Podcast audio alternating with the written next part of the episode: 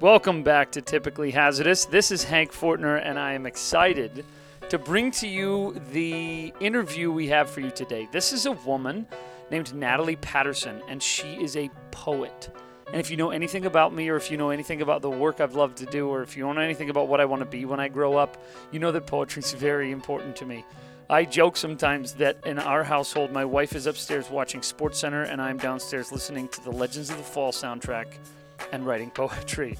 So, Natalie is a poet that has been so inspiring to me and has pushed me personally past the medium of poetry and into spaces of vulnerability and writing and truth telling that have just been incredible. I met her first at our community of faith called Mosaic here in Los Angeles, and then I met her at the Poetry Lounge, which meets in in down or in uh, right off Fairfax in West Hollywood. And it meets every Tuesday night. It's the most amazing night of poetry. So if you find yourself in Los Angeles on a Tuesday night, you should check that out because it's pretty amazing. And she was very involved there for a long, long time. She's a career poet and she travels and speaks and performs and writes and consults with brands like Sephora and does things on vulnerability and integrity. And she just creates lots of amazing experiences and events and art forms and pieces that actually help people connect to the truth of their center. And there's a lot of spirituality to that, there's a lot of spiritual work to that. And in this particular conversation, there's a couple of things we go to, and there's actually two parts to this, and this is going to serve as your introduction for both of those. There's two parts to this. One is where we're going to talk about the work of creating things and the power of vulnerability and how to get to that vulnerable space. And the next is we're going to talk about what it's like to be a black woman in America. And so we're going to go to those places of empathy and vulnerability, and it's going to be really, really exciting. And she's an interesting, wonderful woman with an incredible voice. And I hope you enjoy every living, breathing second of this interview. Oh, there's a couple things I got to let you know about before I let you go. June 14th, the bootleg in Los Angeles. We are doing Summer Lovin', it's called, is our theme. Summer Lovin' is going to be a series this summer where all of our live events this summer are going to be around relationships and dating and marriage and friendship and breakups and love and joy and intimacy and friendship and all the things that happen in the madness of relationships. So it's called Summer Lovin', and it could be loving between you and a lover, or it could be dating or marriage or just friendship and the way that you love your community. All those things are going to be talked about in that section. So, number one, join us for the beginning of the series uh, at the bootleg, June 14th. Join us for that. And then, if you want to be on our email list, go to hankfortner.com. And on hankfortner.com, you can find like podcasts and links and all sorts of things. But the most important thing there is the email sign up. Sign up for the email thing because we've got some cool things coming that I've been promising you. We have cool things coming for a while, and it's actually happening. And uh, we'll send you some more information on that, as well as keep you up to speed on things like when talks are posted and things like that.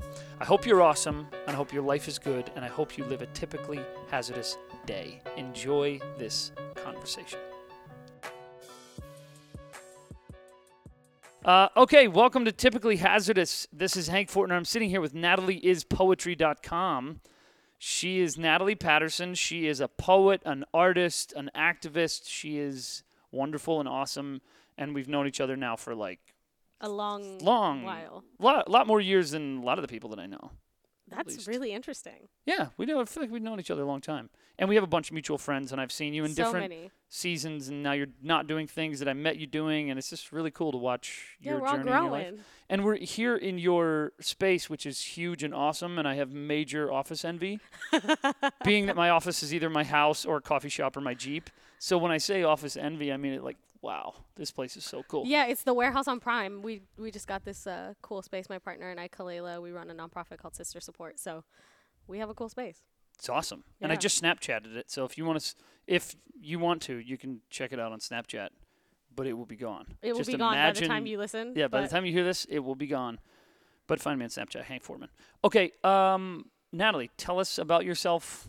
Tell us who you are. Tell us what you do. Tell us what brings us to this moment on Earth today. Um, well, I'm Natalie. Uh, I'm just a girl who writes poems. Um, I'm a creative, so like I can't do a nine to five. It doesn't make sense to me. There's not enough payoff, and I don't like waking up early. So, um, so I have to be an artist, um, and I just create things. So I feel like creativity is the way that you resolve problems, and it always has been for me. And so I use poetry or um, experiences to try to translate things that are bigger than language, um, a- and really just get to the meat of what this experience of being human is.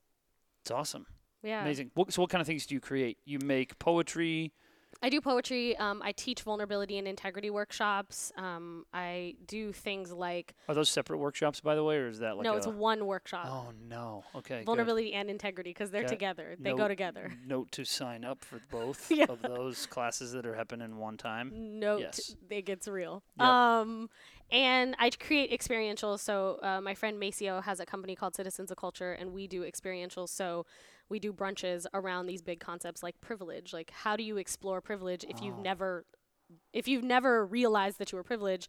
How do you know what anyone else feels like? But also, how do you see the difference? And so we create a brunch experience so people can step into an experience that they typically wouldn't have. That is so rad. Um, so they're like themed events, Yeah, experiences. so- I like when you use the word experience. Yeah, because it's not like, hey, I did a pop up kitchen. It's like I created an experience around food about a subject, that kind of thing. Yeah, no, it's like Cool. very, very detailed.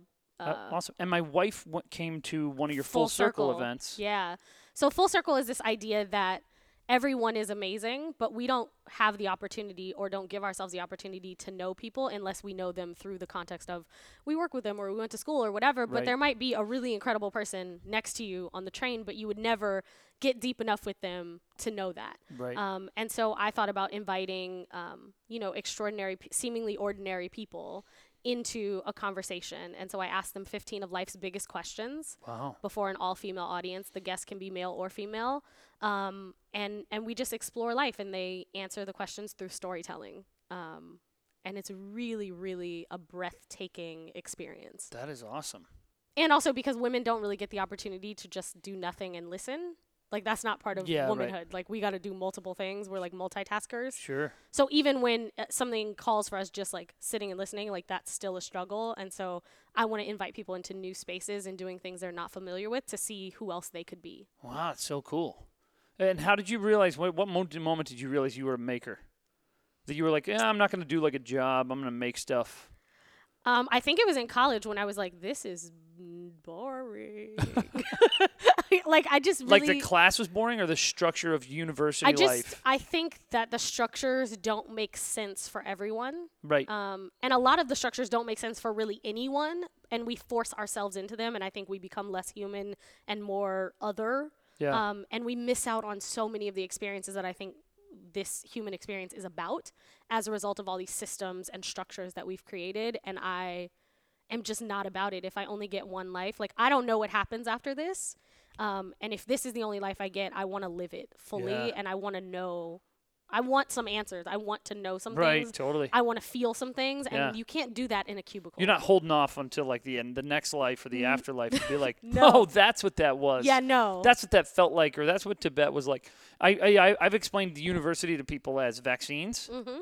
Like when I was trying to decide if we give my daughter a vaccine, my dad said vaccines are good for the masses, bad for the individual. Mm. They're not actually good for your body, but they're good for us because then you don't have polio everywhere and Mm-hmm. all these things. And university, to me, is the exact same thing. University model is bad for the individual, good for the masses. It's good for us to have an educated society. It's good for Mm-hmm. Us to have structure. It's good to, for us to say, oh, he, now we have this metric by which we're judging strangers on their ability to do a job in a workforce that's kind of the same structure that sort of makes the world go round, like water and power and right, like the utilities of life. So it's bad for the individual. So I love that you sort of rejected the vaccine and you were like, no, I'm not into it because the, the most successful people, uh, almost all of them have a dropout narrative. Yeah. And there was this really famous philosopher, and then we'll get back to your story. Famous philosopher or famous person who said, uh, the people who get A's will work for the people who got B's, and the people who got C's will be the big donors, and the people who got D's are the people that the buildings are going to be named after. Mm-hmm. Like your university model is just not a part of of of like success in life or of No. even awakening the human spirit. and like I and here's the thing: if you want to be normal, I think that that is a great path for you. Like if you Yeah. don't have a passion and you don't know what you want to do, and you're just like, yeah, if your greatest aspiration is to work in a company, totally that is the pathway. kill it. Yep. And that's amazing and like you will have a 401k and like you will have a house with a picket fence and whatever i don't want any of that shit i want to live in some crazy strange place that like when people come to my house they're like what is this Like, Yeah, right. what is Yeah. going on and i want to have a story for every year of my life and like, i don't want to run You want to be like, so that time I was a Sherpa, and Yeah, then people are like, Exactly. what? It's like I'm she's alive. You know, so I was in this ashram and then this guy he came Yeah. up. You know what I mean? Like I want the story. I don't want to Yeah. hear the story. totally. I'm down to hear the story. I want to hear the story, but I also want to have my own to tell. Yeah. And that awesome. I think that that's the biggest thing is just like finding my own voice and realizing I have things to say too, Yeah, totally. and I want to say them. I think it's cool, and I think what you just hit on is sort of the reason even for this podcast.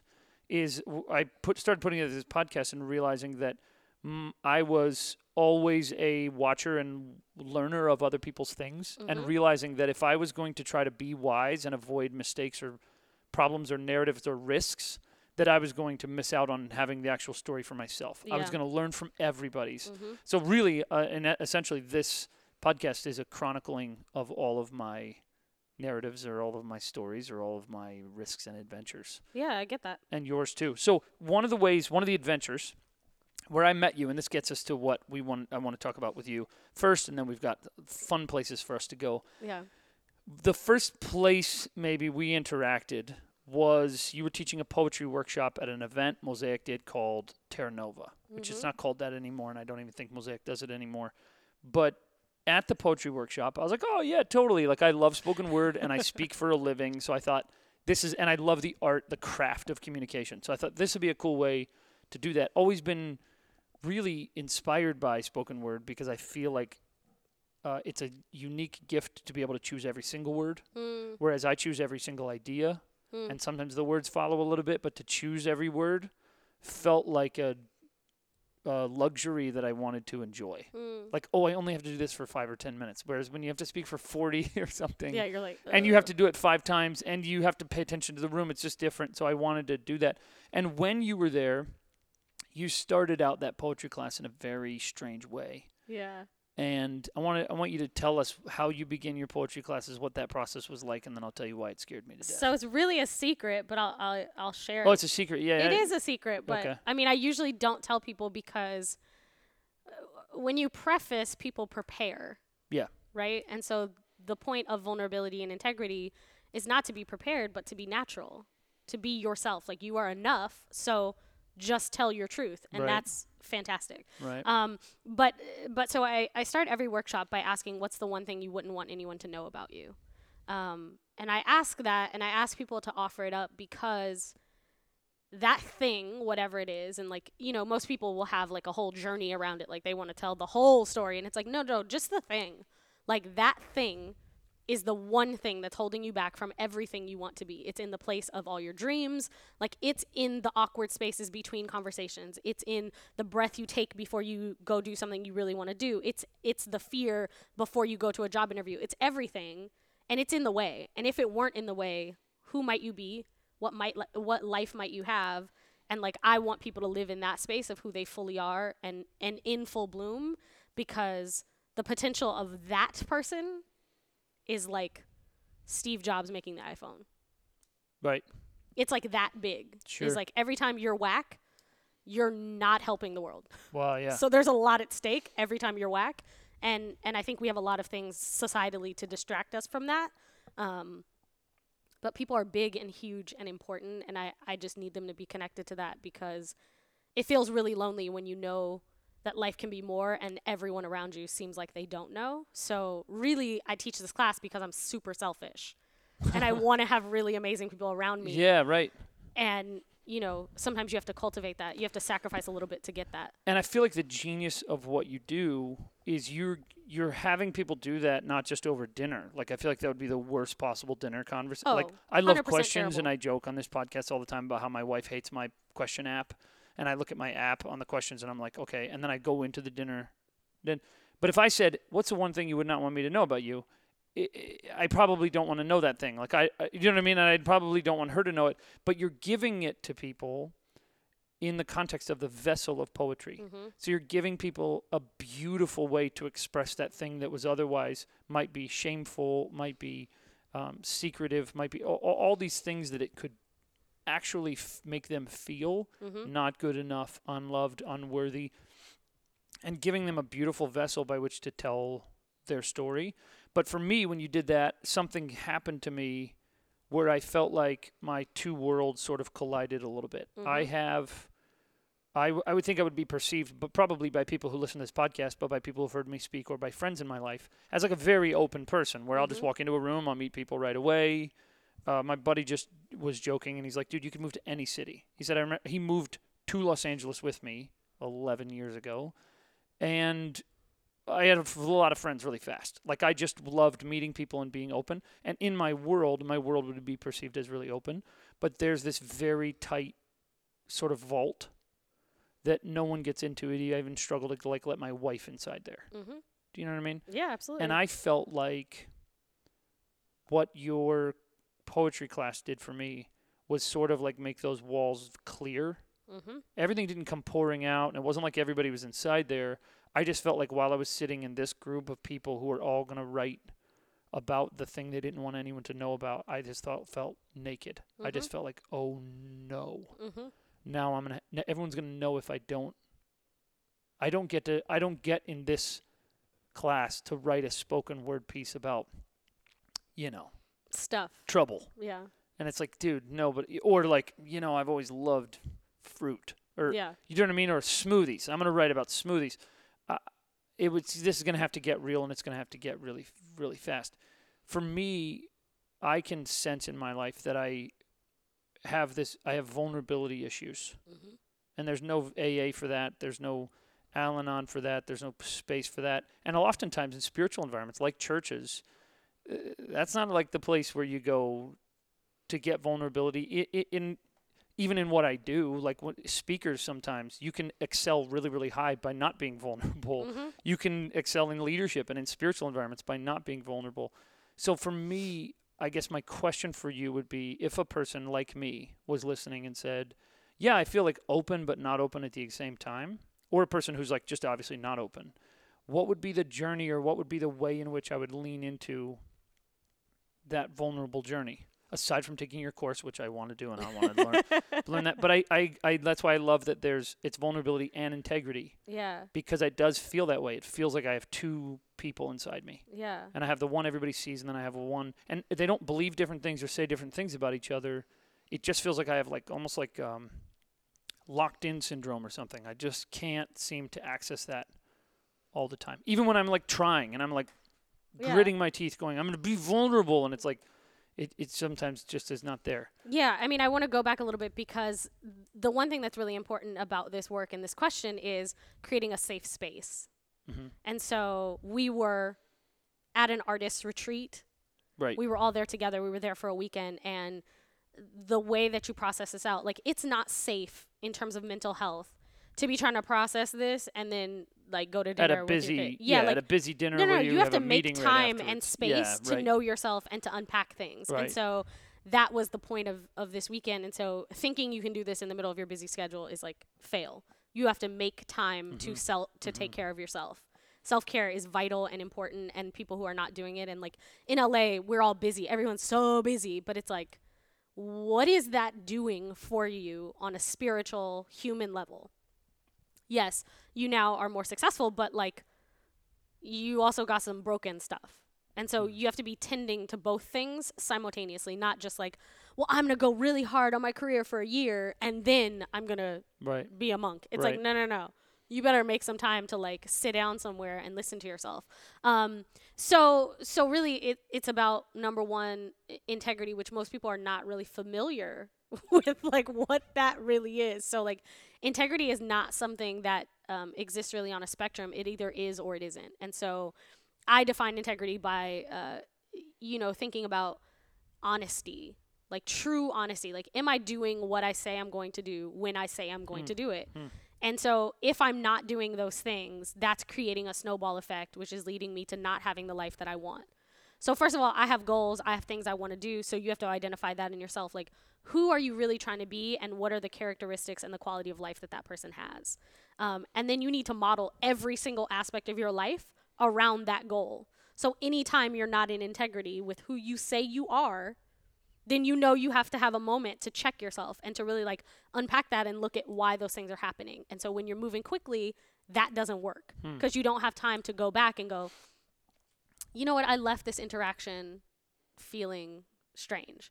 You just go, yeah, that felt weird. Hope it works out. And you just keep moving because right, you're about to get a parking ticket. And you're about to get another phone call, and there's another person in front of you. Yeah. Exactly. So so it really is about this integrity component because if you don't have integrity, then vulnerability is not a thing you should be stepping into because hmm. it's not safe. You're going to da- endanger yourself more, which is why people don't do vulnerability because it's actually work. Like to be a whole human takes work beyond just like being at parties and networking and like all the stuff everyone's doing. Like it takes you sitting down somewhere and going, "Who am I?" Right. what do I want to do? Are these people who are my friends actually my friends, or are they people I network with? Like, are they people Right. who are going to advance me, but they're not people that when I have $2 in my account, I would call and say, Yo, bro, can I borrow $100? And without fail, they would say yes. Hmm. Are the are the people in your life people who you count on Right. fully, Right. Like you would have in your home, you would have watch your children? If not, what are these? What are all these people what is for? all this noise? Yeah. and what how are you organizing your life really and what are you getting to like and when you get to where you're going who's going to be there with you Hmm.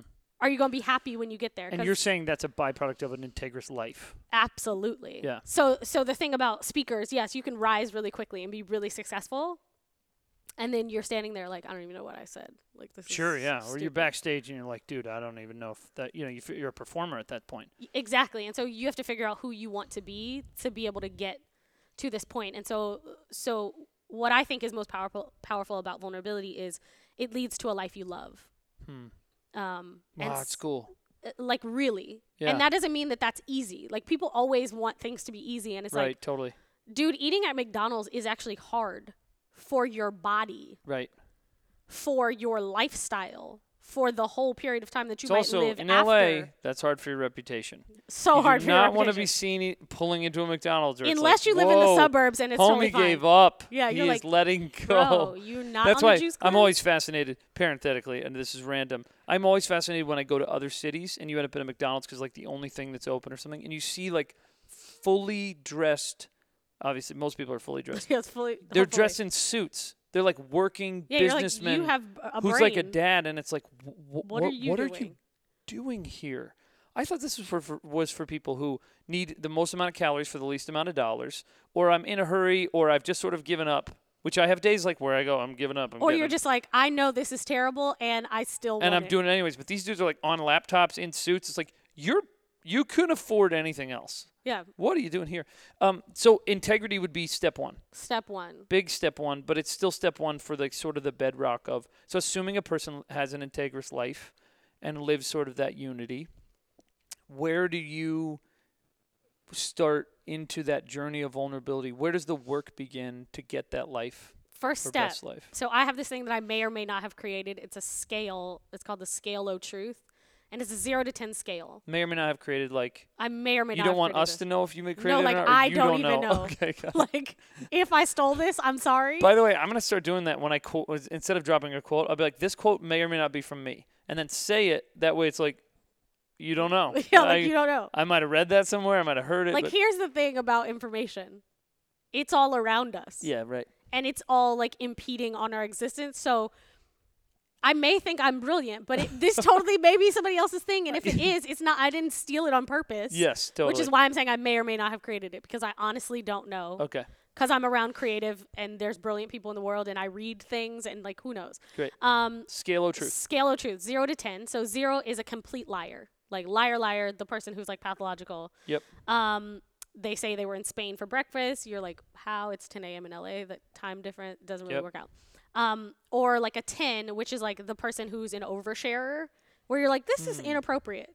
Like you need a therapist or something because like I'm just in the checkout line. Yes. I don't need to know all the things.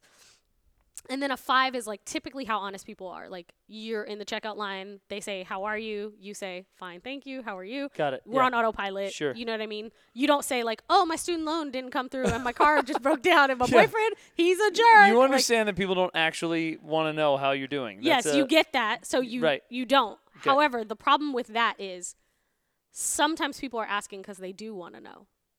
They really are interested. Yes. And you block their opportunity to know you. Yes. So now you've blocked an opportunity to be known.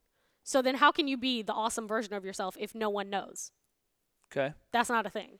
Right? Awesome people, they're awesome and other people know because So- what they're doing is awesome. So is step one to just start answering that question? Step 1 is try to live somewhere between a 7 and a 9 on that scale. Okay. Be more honest than you would typically want to be, Okay. but not so honest that they're going to put you in the insane asylum. Nice. Right? Don't be right. an oversharer, but don't be an undersharer. Don't sell yourself short.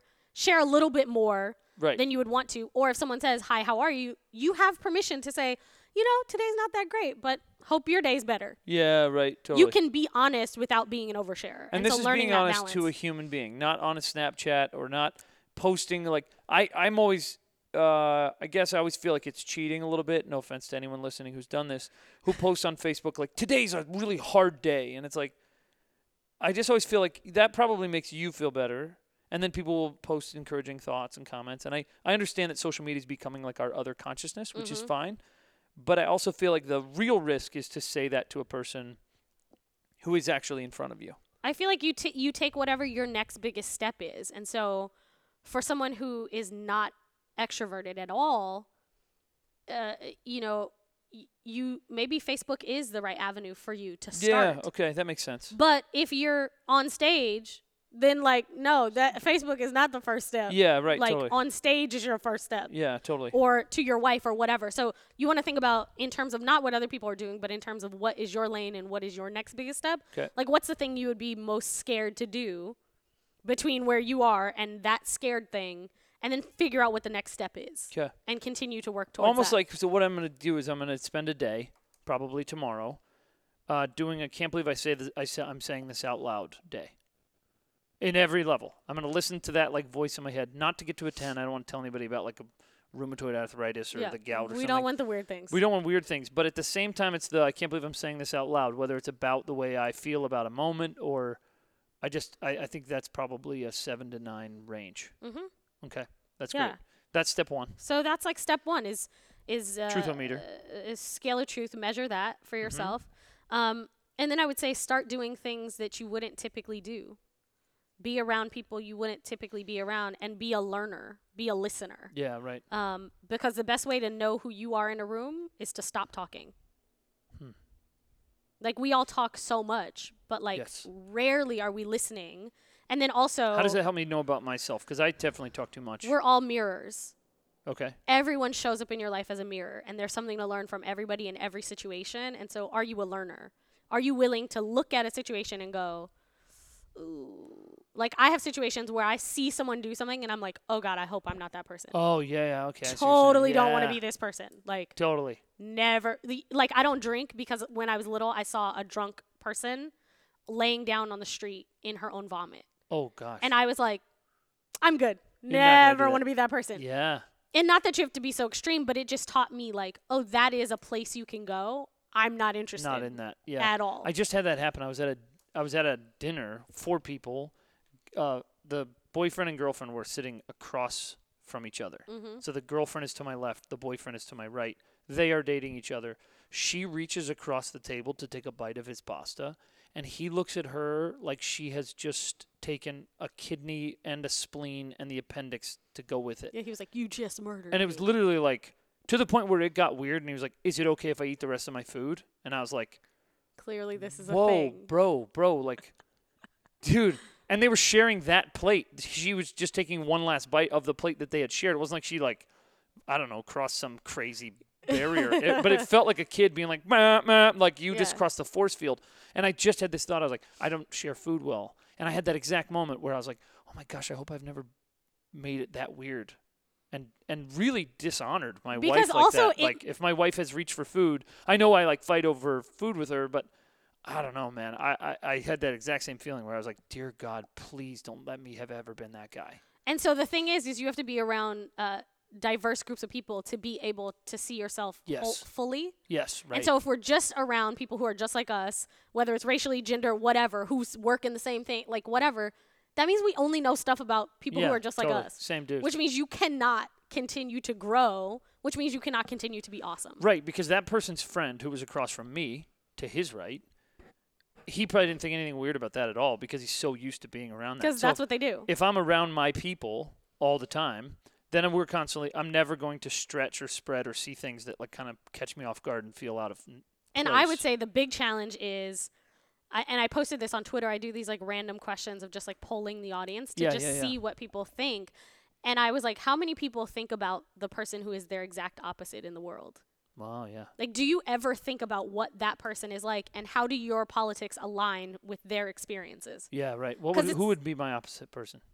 Um, I mean, I th- like in the world or like in America, because that's like a different thing. Give me in the world. That sounds more exciting. um I don't know, probably like a person of color who either completely doesn't believe in God or is really, really extreme in whatever their religious Okay. perspectives are.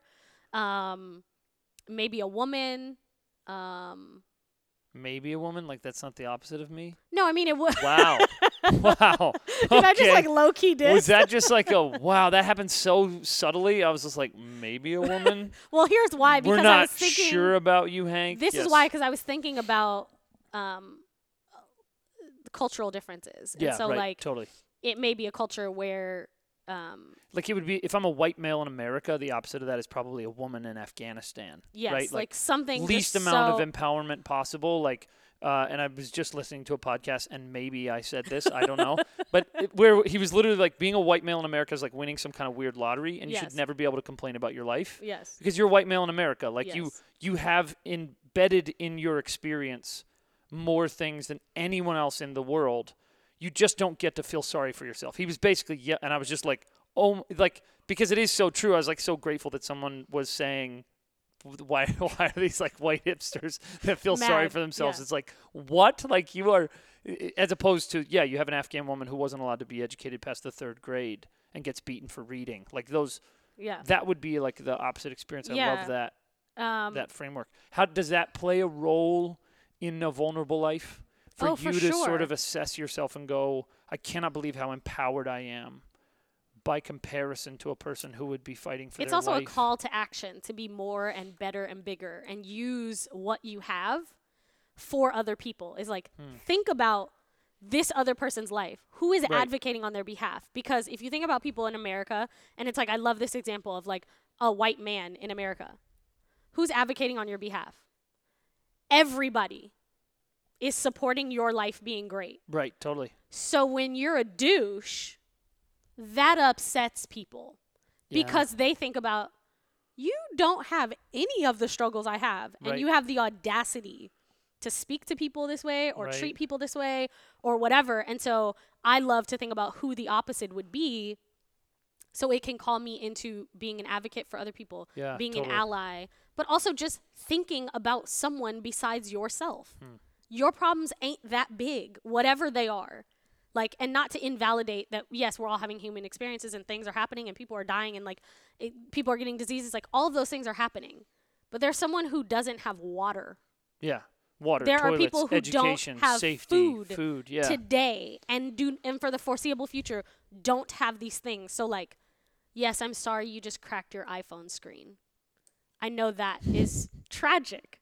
Yeah. Like it's happened to me and then I'm like, "Oh my god, I have to ask Siri to read my text messages to me." You know what I mean? And it's like and then I think about homeless people and I yeah, go, right. "They probably love to call anyone. Anyone. Even anyone. have Siri talk to them. Just anyone." And Wow. I'm mad that my brand new iPhone. You know what I mean? Yeah, it's like totally. when you put things in perspective, Right. you begin to understand like I need to pull it together. Yeah. Like my little drama is not it. That's so true.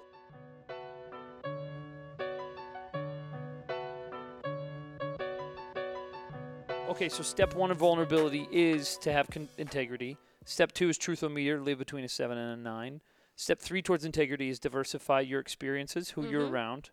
What would be like another, if I was like, we're going to go on that journey because then I've got lots of places. I would say like together. um you know do something that makes you really uncomfortable. Mhm. Like something physically or intellectually or emotionally uncomfortable. And so maybe that's take a writing class, take a, you know, go like for me, um, I'm a plus size black woman. And so my biggest fear is like going somewhere and being physical because I don't want all this movement Mm, mhm. in a space where like other people they just like having fun and I'm like, "Oh my god, my boobs and my butt and everything is moving." Like so I went to Sky Zone and learned so much about myself because I was with a friend and everyone is like flipping around and these kids are like doing all this cool stuff and I was like, What, is Sky Zone the the? Sky Zone is like the indoor trampoline place. Oh yeah, yeah, yeah. Where you can where you're bouncing and you're throwing dodgeball. it's like a whole warehouse of trampolines and there's like basketball courts and Nice. wall- trampolines on the walls, like just all this like fun stuff that if I was six years old, I would have tore that place down. but I'm 32, right? And so I was like, um, what is appropriate? Like I started thinking about what's appropriate, and then I started thinking, I'm just actually afraid of falling. And I was like, oh, that might be the metaphor of my life. I'm afraid to fall. Yeah. And right. so, what am I missing out on because I'm afraid to fall? Well, if I'm afraid to fall, that means I always have to stand. I always have and to. are you up. having church at Sky Zone by yourself, or are there people around where you're like, guys, No, I'm I'm processing this out loud. You went solo. I totally go solo on a lot of stuff. You went to Sky Zone by yourself. That I went to Sky Zone with my one of my Oh, close okay, friends. gotcha. Because if I showed up at Sky Zone by myself, it'd be like, yeah, Creepy. there's a guy by himself at the playground. You know, like I don't know. No, I mean there's a lot of adults that are there. Yeah, right. Um, but yeah, do something that really takes you out of your comfort zone, um, and force yourself to endure it. yeah. And then challenge yourself to find the deeper meaning. Like, what does this correlate to? How how else does great. this show up in my life? This fear or this, um, you know, like my mom is a race walker and she used to do marathons and then she got ulcerative colitis and no longer can run because it's too taxing on her body. And so she does race walking, but she feels like it's like inferior to being a marathoner. And so she so, she resists it so much Yeah, right. but she's not good at race walking yet. So she's like in this place where Yeah. she's like, I'm used to being good, and now I'm like not good. But she doesn't want to do the work to make it good. Yeah, right. And so it's like you know, and sometimes we're in that space, and being in that space catapults us into the next best challenge. That's great. Okay, so my next thing is I'm going to go to Sky Zone. I'm going to do a day where I can't believe I'm saying this out loud. and then I'm going to go to Sky Zone by myself in the evening and just. I would actually go right when they open, which is like 3 p.m. I think. See, I but Sky Zone no is like my there. wheelhouse. I feel like I've got to go. I need to go to like a ballroom dancing or jazz dancing class. Like I cannot dance. I look like a Yeah, Like don't go to Sky Zone. You need to like Sky go Zone to the is like salsa my class is my game. I go to Sky Zone every time I. I don't know. I'm, I'm that's L.A. is my Sky Zone. You know what I Uh, mean? I jumped yeah. off my own car the other day, so I feel like I got to go somewhere that that that pushes that. I love that. You know what I what I find is, for me, and this will transition to our next question about life as an artist. Mhm. Is I find that the place I can be the most vulnerable is in writing Mhm. which I think is why your poetry class had such a big effect on me. I also think why this bu- the book that I'm in the process of writing right now is probably the most honest thing I've ever said out loud, Hmm. even though I'm typing it on paper. And then Mhm. when I read it back to myself, I go, yes, and probably only half the people in my life would even Know those things. know or realize that that was me. Or even though I've said millions of words to thousands of people, they would go, whoa, like. I just feel like it's a place where I'm I can be the most vulnerable. And I think that that's true. I don't think that that's uncommon. I mean, in my experience, I've been doing poetry for 12 years professionally and probably teaching like eight of those years. And that is the experience that I find is true is that if you can't find a way to express yourself, sit down with a blank page Yeah, right. and just write what you're thinking. Yeah, totally. And just stick with it. You know, The Artist Way is a, a really brilliant book in that it there's these things called morning pages. And so you wake up and you just write for a period of time nice. every single day. It's and called so, The Artist's Way. Uh-huh. write that down. and so Is that I a book or something? yeah, and, and there's a workbook also. Um, Nice. But I invite people to just write every day for 10 minutes. Just 10 minutes of writing and don't judge what you're writing, just write. But what begins to happen is you're training yourself to be prepared for when you sit down and write. And eventually, and depending on how stubborn you are or how willing you are, that comes much faster and you get to like some real stuff. I mean, it's like Yeah, this is why kids keep journals when they're little Yeah, right. because they don't have It's anyone the to tell. only where to only place it's the only place that's yeah. appropriate to say all the stuff like I hate my mom and I hate this and blah blah blah Yeah, whatever. right. And it's like all of that stuff is still in you. Yep. So at least give it a space to live so it doesn't so it doesn't occupy you. That's amazing. What what's it like to live as an artist? You already said you you you you bailed on the inoculation of university. Yeah. Uh, what is it? What is life like as an artist? It's complex, right? Cuz um I find it extraordinarily liberating and entirely too limiting. Like Okay. simultaneously because I myself am like expressing at a really high level. So like most people are impressed like, "Oh my god, you're an artist?" Yeah. And "Oh my god." when you say when we say artist, I'm talking about being a professional artist. I don't have a quote unquote day job. yes, I have no my day job. life is my artwork. Mm, Yeah. A hundred percent of my income comes from writing poems What or I make. teaching. Yes, Yep. like anything that I'm creating, that's how I make my money. So it's there's no other way. Yep. Um. So it's amazing because I can write something and then share it with people, and they're crying, and they're like, "Oh my God, I'm moved. This changed my life," or whatever. Um, and that's incredible. Like there is no feeling like that on the planet. And then simultaneously, I exist in a system that does not recognize and or support me in the way that it supports other things. So everyone loves art. I've never met a person who didn't find things beautiful. Mhm. Um, but how many of those people value art enough to pay for it? To such that Right. the artist has a life that is worthy of how much time and energy it takes to create something. Yes, right, totally. Um, so I so I think about that dichotomy of people love me to say things better than they could say them, but they don't love when I say something they didn't think of. Yeah, right.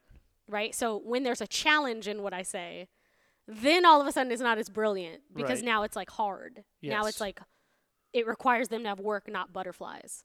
And so um, so that's really limiting in terms of like my potential and I, you know um, I think Kanye West is, is really a good example of that of like someone who says like this world does not support like and I think that the way he communicates is really toxic and it doesn't allow people to hear him He also but what he's saying is not wrong right, totally. it's not untrue just the way the style of communication that he expresses in terrible and he it's also it hard to hear that from a guy who's rich who's like yeah, rich and for the most powerful hip hop thing in the world. but he still has a boss Right. that's what we forget Yeah, totally. And I could like, see what he's signed describing. to a record label who is owned by white men who don't even understand what he's talking about. sure. So when he's like, "No, but I, you know, this connects to this," and they're like, mm, "Not for us." So stop your momentum is really what I find white America says to specifically people of color, but also artists.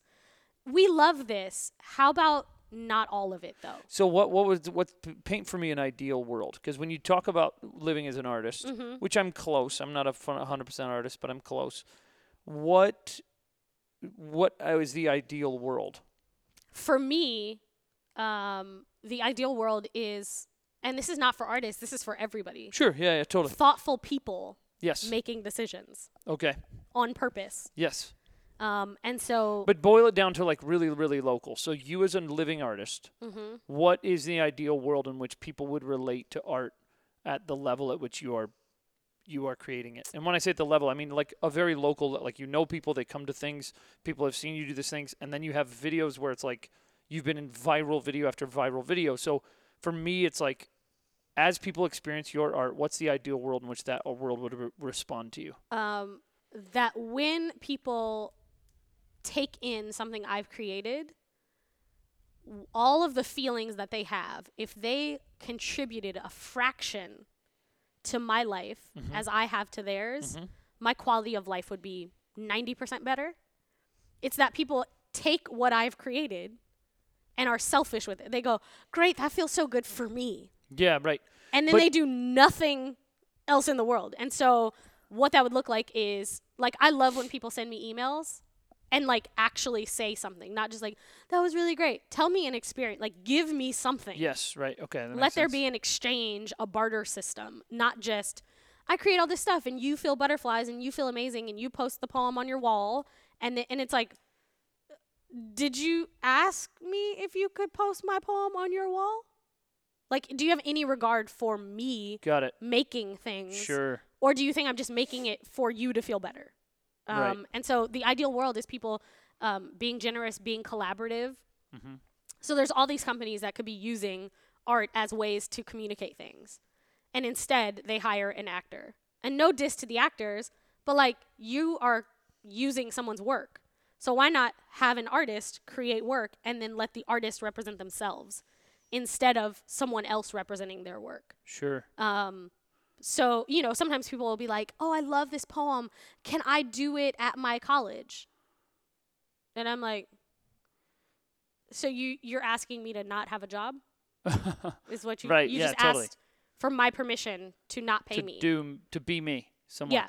Now, so then, how would if I mean if you give us like really specific examples because I think I have a sense for how there would be an exchange of like fair, um, honorable exchanges Yes. is something that my friend talked about a lot, and maybe I made that up, but maybe they talked about it a lot.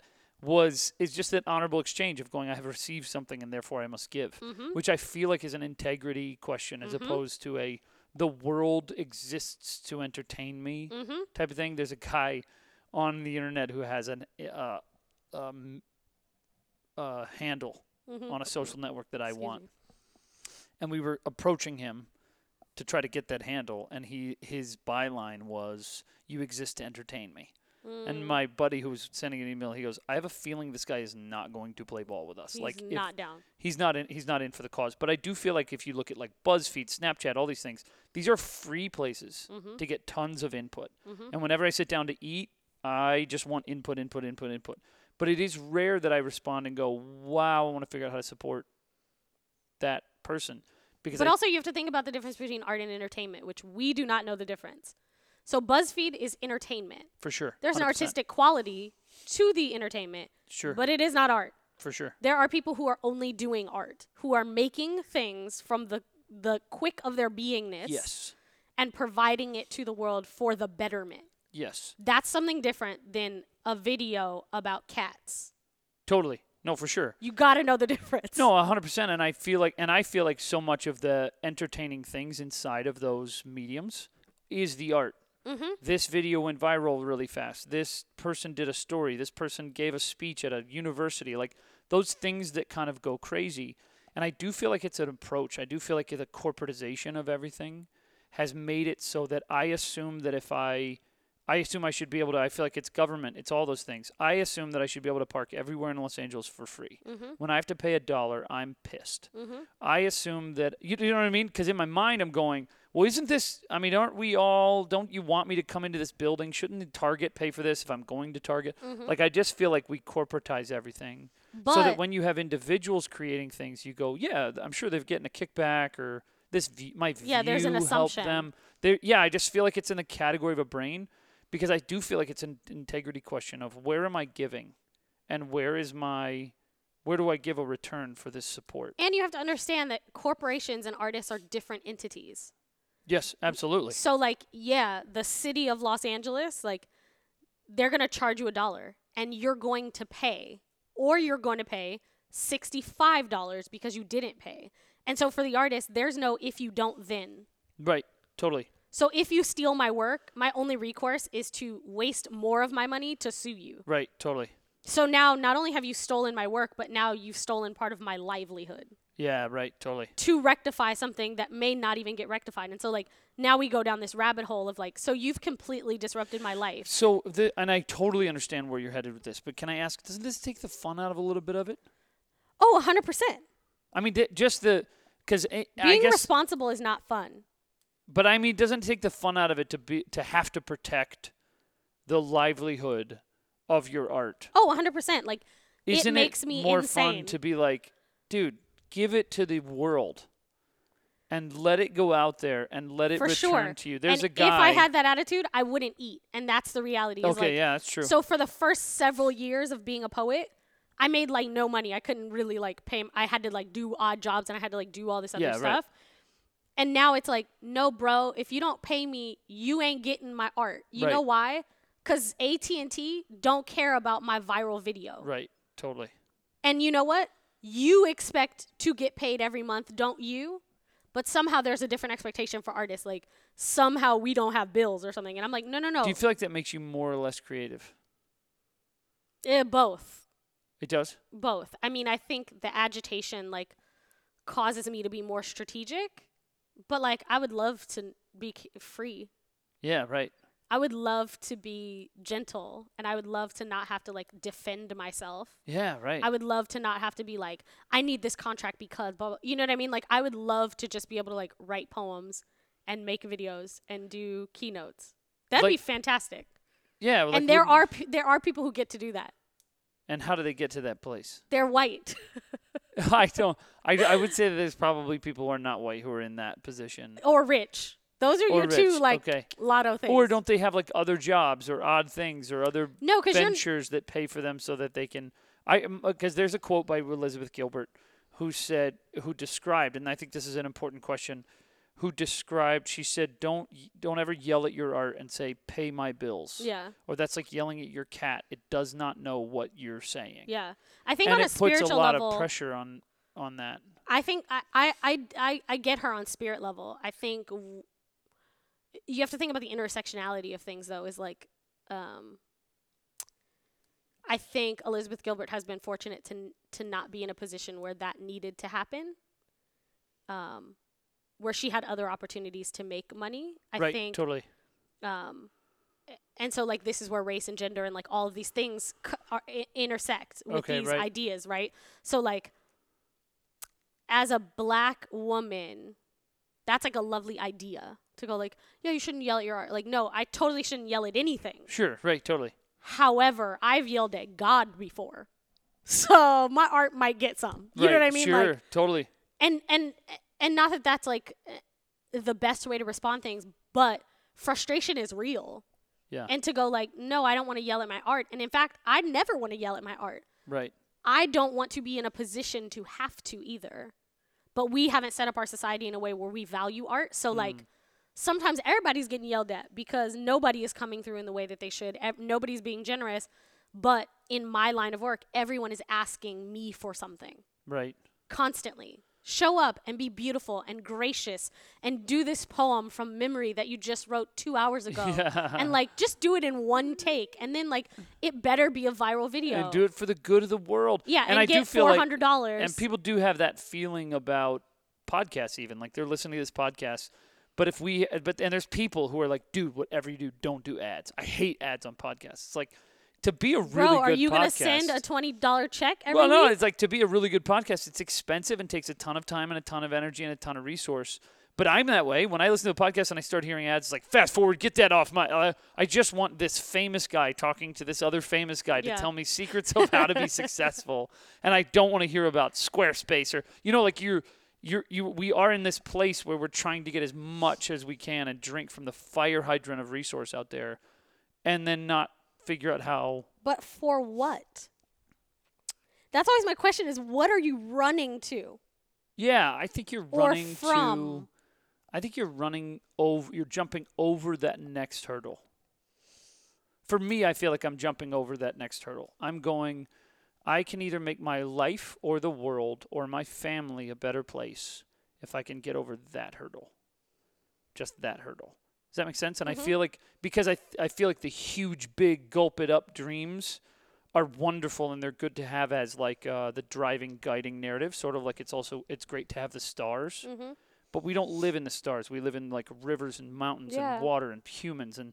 I feel like that stuff is always going. I'm going to get over that hill. Mm-hmm. When I was a kid, I used to get lost all the time because I have a terrible sense of direction. But I loved hiking and mountain biking and four wheeling and motorcycles. And every time I would get to a new another spot, I couldn't stop because I just thought, but I don't know what's over that hill. Mm.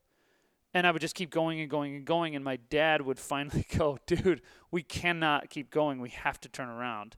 And I'd be like, but look, it's just that it's just that curve or that thing. He's like, there will always be Yeah. a nu- like, and there will always. So I think to your point, there's a pace Mm-hmm. by which we're trying to move, and I think the health is found in the pace. But man, I just think I, I, I, worry what would happen to my soul if I didn't see another bend or hill or curve or No, and I think that's you why know? balance is really important of like honor honor your instinct, yes, but be mindful of everything around you. Is like what is the cost of all of the things that you want to see? Is that and this is the reality. You could see every bend and as a result never see your children smile. right, totally, So you got to think about what is Totally. important to you and this is why integrity is so important. totally. You got to know what you know yep, and go, "You know what? Sometimes my wife's smile is better than every curve in Totally. the world." totally. And sometimes I look at my daughter and I'm like, that chick's gonna need braces, and if I don't go to work, she's, She's gonna not going to have them. that crooked smile for as long as she lives. Um, that's man, that's awesome. Uh, this has been a really fun conversation. I want to end with a few questions. Yes. Well, ladies and gentlemen, that concludes part one of our conversation with Natalie. I hope you enjoyed this part of the conversation. I actually split this interview up into two parts because so much of what Natalie had to share was so broad and categorical. And if you're still with us, there is another episode we released where we start to get into conversations about race in America. And I would love for you to check to the next podcast episode. Just click down or just keep listening, and it will scroll all the way through, and you'll get a sense of where I go next with Natalie in this next chapter, this next section of a short interview around race in America. I hope you're awesome, and I want to say again, thank you so much for listening and for being a part of this dialogue and part of this community of podcasting. You're amazing. I hope this is helpful. I hope it's wonderful. And I hope that you found Natalie's words and her thoughts as engaging as I did. We will see you in the next episode.